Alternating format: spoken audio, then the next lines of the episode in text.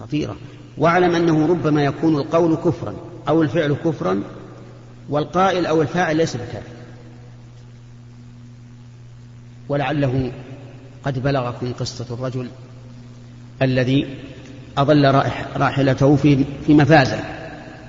ضاعت منه وعجز لا يلقاه. وعليها طعامه وشرابه فما بقي إلا أن يموت. اضطجع تحت شجرة ينتظر الموت.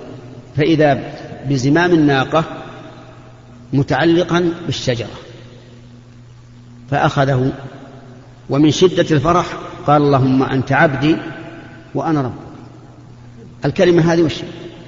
كفر ولا ولا إيمان؟ كفر لكنه أخطأ من شدة الفرح فلم يكن عليه شيء. والرجل يكره على الكفر ولا يكفر. من كفر بالله من بعد إيمانه إلا من أكره وقلبه مطمئن بالإيمان ولكن من شرح بالكفر صدا فعليهم غضب من الله ولهم عذاب عظيم.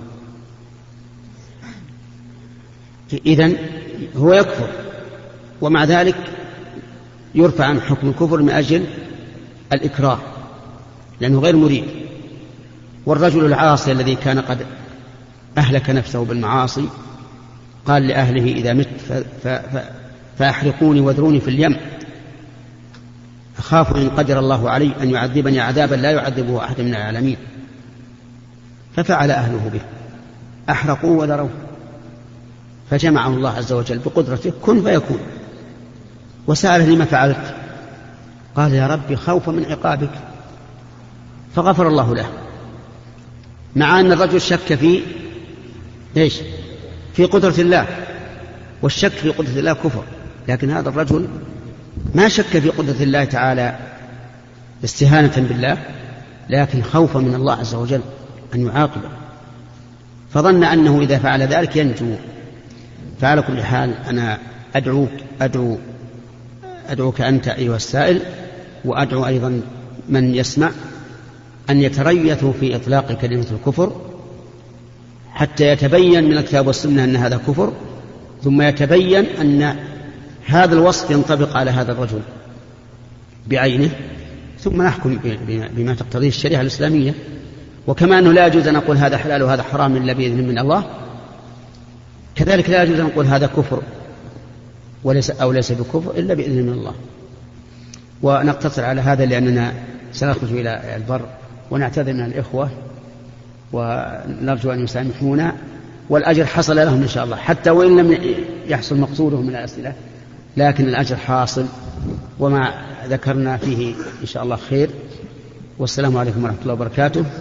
ووفقنا وإياكم الخير. أحبة. الله يبارك فيك. يسعد الله يجزاكم فيها ما تبقى اسمحوا لنا. الشريف بهذه المادة. بسم الله الرحمن الرحيم. قال البخاري رحمه الله كتاب الأحكام. الأحكام جمع حكم وهو إثبات الشيء إثبات شيء لآخر. إثبات شيء لآخر هذا الحكم. وله اصطلاحات في أصول الفقه معروفة حكم تكليفي وحكم وضعي. والمراد به هنا أحكام الإمامة وما يجب على الإمام وما يجب له.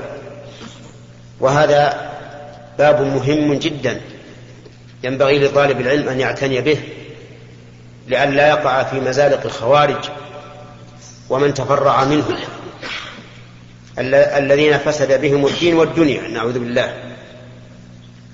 فإذا عرف الإنسان ما يجب للحاكم وما يجب عليه تبين له الحق وصار لا يتكلم إلا عن بصيرة. ثم إذا قدر أن الحاكم لم يقم بما عليه فالواجب على المحكوم أن يقوم بما يجب عليه. كما قال النبي عليه الصلاة والسلام أعطوهم الحق الذي لهم واسأل الله الحق الذي لكم. فإنما عليهم ما حملوا وعليكم ما حملتم. وهذا الكتاب الذي ترجمه البخاري رحمه الله مهم لا سيما في هذا الوقت الذي كثر فيه الشر وكثر فيه الثائرون على ولاة الأمور. والذين نراهم إذا تولوا بعد ولاة الأمور صاروا شرا منهم. وأخبث منهم فلذلك يجب على علينا أن نعتني به. وأن, وأن نحرر أحكامه حتى لا نهلك. يقول الرسول عليه الصلاة والسلام بل قال البخاري رحمه الله في نبدأ بالآية قول الله تعالى وأطيعوا الله وأطيعوا الرسول وأولي الأمر منكم إن الله يأمركم أن تؤد هذه قبلها إن الله يأمركم أن تؤدوا الأمانات إلى أهلها وإذا حكمتم الناس أن تحكموا بالعدل. إن الله نعم ما يعظكم به. إن الله كان سميعا بصيرا. إيش بعدها؟ يا أيها الذين آمنوا أطيعوا الله وأطيعوا الرسول وأولي الأمر منكم. وبهذا نعرف أن صواب الآية أطيعوا الله وأطيعوا الرسول وأولي الأمر منكم أو يؤتى بأولها. يا أيها الذين آمنوا أطيعوا الله وأطيعوا الرسول وأولي الأمر منكم. أما بهذا اللفظ الذي ذكره الذي موجود في صحيح البخاري وأطيعوا الله وأطيعوا الرسول وأولي الأمر منكم فليست كذلك يا أيها الذين آمنوا أطيعوا الله. الطاعة موافقة الأمر. موافقة الأمر. وإن شئت فعبر بما هو أعم. وقل الطاعة موافقة الحكم. وجه كونه أعم. لأنه لأنك إذا قلت موافقة الأمر خرج النهي. فإذا قلت موافقة الحكم دخل فيه الأمر والنهي. فهذه هي الطاعة. وقوله تعالى أطيعوا الله وأطيعوا الرسول. فأفرد النبي صلى الله عليه وآله وسلم بالطاعة. قال وأطيعوا الرسول. ولم يجعلها عطفا على قوله أطيعوا الله. فدل هذا على أن للنبي صلى الله عليه وآله وسلم طاعة مستقلة. وأولي الأمر منكم حذف منها الفعل لتكون تابعة لما قبلها. لم يقل أطيعوا أولي الأمر قال وأولي الأمر منكم لأن طاعتهم تابعة لطاعة الله ورسوله. بل لا تجب طاعتهم إلا لأنها طاعة لله ورسوله لا لأنه فلان ابن فلان بل لأنها طاعة لله ورسوله. ولهذا ينبغي للإنسان إذا أطاع ولي الأمر في أمر أمر به أن ينوي بذلك التعبد لله التعبد لله وأنه مطيع لله أنه أطاع ولي الأمر طاعة لله لأن هذا هو الأصل. وقول أولي الأمر أولي الأمر منكم يتضمن نوعين من ولاة الأمور. الأول العلماء والثاني الأمراء. لأن على العلماء البيان وعلى الأمراء التنفيذ. وعلى هذا فيكون الأمراء تابعين للعلماء. لأنهم منفذون لما يقول العلماء فهم أهل الشأن في هذا الأمر وإن كان كل منهم ولي أمر لكن ولاة العلماء هم الأصل.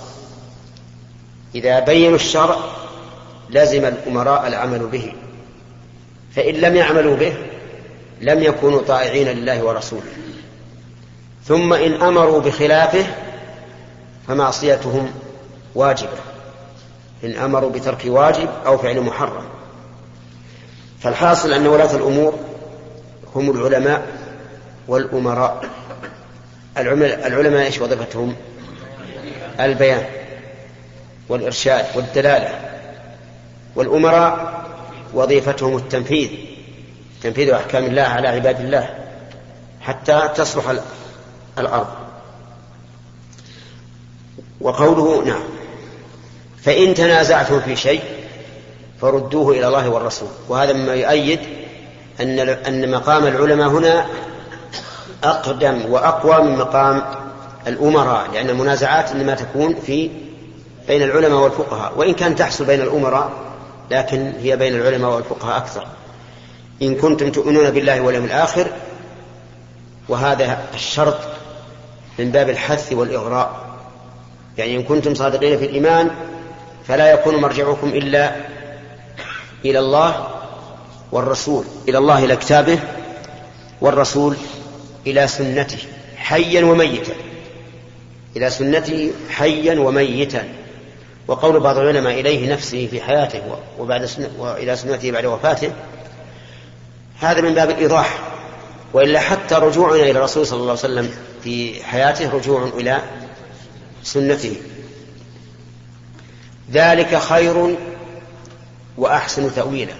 خير في الحاضر وأحسن تأويلا في المستقبل. لأن تأويلا هنا بمعنى مآلا بمعنى مآلا أو عاقبة. فالرجوع إلى الله والرسول خير للناس في معاشهم وخير للناس في معادهم حاضرا ومستقبلا. قد يظن بعض الجهلة أن التمسك بالدين رجوع إلى الوراء. وربما يصرح بعض الملحدين بذلك ويقول إنه لا يمكن أن نرجع إلى منهج له أربعة عشر قرنا انقرض أهله ولم يعيشوا هذه العيشة الحاضرة والحضارة التي نسميها إذا خالفت الشرع حقارة وليست حضارة يقولون إن الدين لا يمكن تطبيقه الآن. اختلفت الأمور. الدين اللي بين الذي بينك وبين ربك لا بأس امشي على ما كان عليه الرسول وأصحابه. أما المنهاج الحيوي الاقتصادي الاجتماعي فهذا خاضع للزمان والمكان والأمم.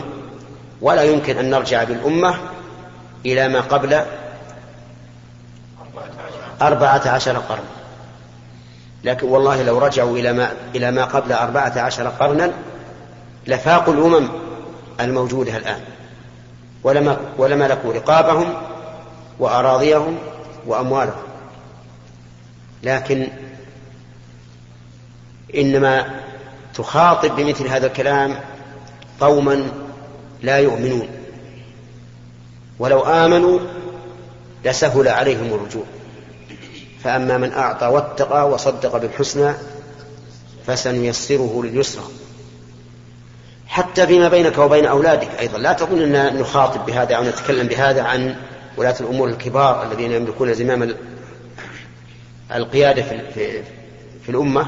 حتى أنت في, في نفسك طبق ما توجه به أهلك على ما جاء عن السلف. فإن هذا خير وأحسن تأويلا. وفي قوله عز وجل إن تنازعتم في شيء فردوه إلى الله والرسول. إشارة إلى أنه ليس ليس العبرة بالكثرة. العبرة بما وافق ما جاء في كتاب الله وسنة رسوله. لو كان عشرين على رأي وخمسة على رأي مطابق الكتاب والسنة لكان الواجب علينا أن نرجع إلى الخمسة. وليس العبرة بالكثرة. لكن نظرا إلى أن الناس كما يقول العامة السوق متساوق قالوا إذا لا نرجح أحدا على أحد ونأخذ بالكثرة في غالب مجالسنا. وإلا فالواجب الرجوع إلى ما جاء في الكتاب والسنة ولو لم يكن عليه إلا واحد من ألف. ثم قال المؤلف حدثنا عبدان إلى إلى أن قال أن رسول الله صلى الله عليه وآله وسلم قال من أطاعني فقد أطاع الله. وهذا مست... كقوله تعالى من يطع الرسول فقد أطاع الله. ومن عصاني فقد عصى فقد عصى الله. يؤخذ من مفهوم قوله تعالى من يطع الرسول فقد أطاع الله أي ومن يعصي الرسول فقد عصى الله. ومن أطاع أميري فقد أطاعني.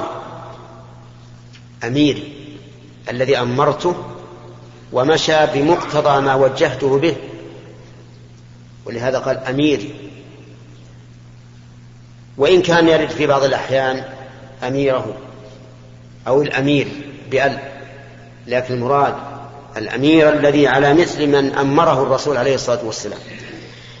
فقد أطاعني ومن عصى أميري فقد عصاني. لأن أمير النبي صلى الله عليه وآله وسلم يمشي بأمره ويهتدي بهديه. ولا يعني ذلك أن أمراءه معصومون. هم معرضون للخطأ.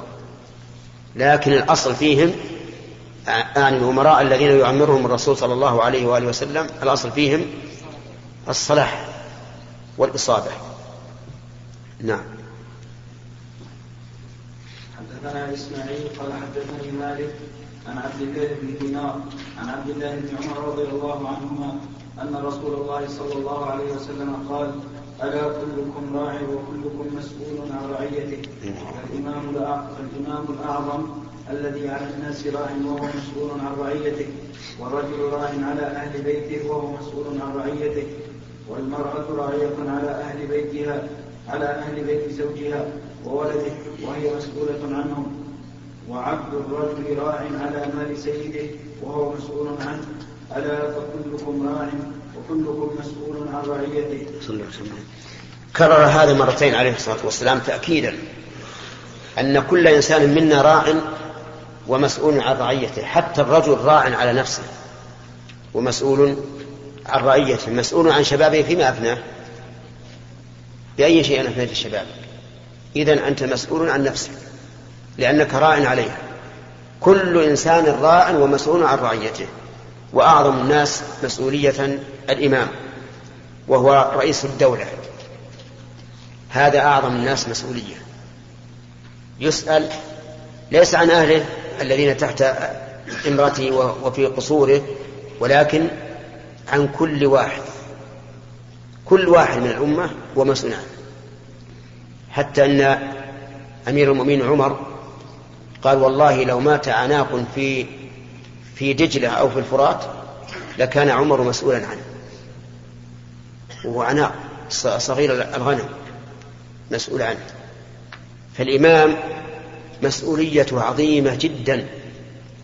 والحقيقة أنه كما قال بعض الناس أن الولاية العامة ليست تشريفا ولكنها نعم إشقاق وتكليف ولا سيما في مثل زماننا هذا. الذي كثرت فيه الفتن وكثر فيه الانحراف وكثرت فيه الضغوط. فالمسؤولية عظيمة. يقول عليه الصلاة والسلام أيضا الرجل راع على أهل بيته والمرأة راعية على أهل بيت زوجها وكل منهما مسؤول. قد يظهر في هذا التناقض كيف يكون الرجل مسؤولا في عن أهل بيته والمرأة راعية على أهل بيت زوجها. نقول نعم. الرجل راع على أهل بيته والمرأة راعة على أهل بيت زوجها. لكن تختلف الرعاية. المرأة راعية في بيتها فيما يختص بالبيت وشؤون البيت. والرجل راع فيما فيما سوى ذلك. والرعاية الكبرى للرجل. لقوله تعالى الرجال قوامون على النساء بما فضل الله بعضهم على بعض. فلو فرض أن المرأة تخل برعايتها في بيتها فهو مسؤول إذا علم. ووجه ذلك أن كل إنسان مسؤول عن رعاية ما يباشر رعايته. ثم أكد نعم قال وعبد الرجل راع على مال سيده وهو مسؤول عنه. يعني لو أن الرجل له عبد وأعطاه مالا يتجر به أو له عبد وأعطاه إبلا يرعاها أو غنما يرعاها فهو إيش؟ مسؤول. فهو راع على مال السيد ومسؤول عن رعيته. وقول مال سيده لأن العبد لا يملك. العبد لا يملك. حتى لو ملك فإنه لا يملك. لو جاء شخص للعبد وقال خذ يا ولدي هذه عباءة لك في الشتاء. تدفأ بها. فمن تكون له العباءة؟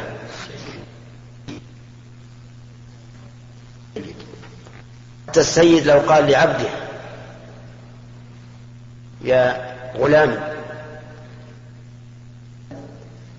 العباءة لك تدفأ بها في الشتاء فالعباءة للسيد العباءة للسيد. ولهذا نقول إن عبارة بعض العلماء الذي يقول لا ربا بين السيد وعبده هذه لا لا تصح في الحقيقة إلا إذا قلنا بأن العبد يملك بالتمليك كما هو أحد القولين في المسألة والصحيح أنه لا يملك. نعم. أيها الإخوة في ختام هذه نعم المادة سليم. نسأل الله أن نلقاكم في لقاءات متجددة. مع تحيات مؤسسة الاستقامة الإسلامية. للإنتاج والتوزيع في عنيزة. شارع هلالة رقم الهاتف والناسخة الهاتفية صفر ستة ثلاثة ستة أربعة ثمانية ثمانية ثمانية صفر. والرقم الثاني صفر ستة ثلاثة ستة أربعة خمسة ثمانية ثمانية صفر. ورقم صندوق البريد اثنان وخمسمائة وألف.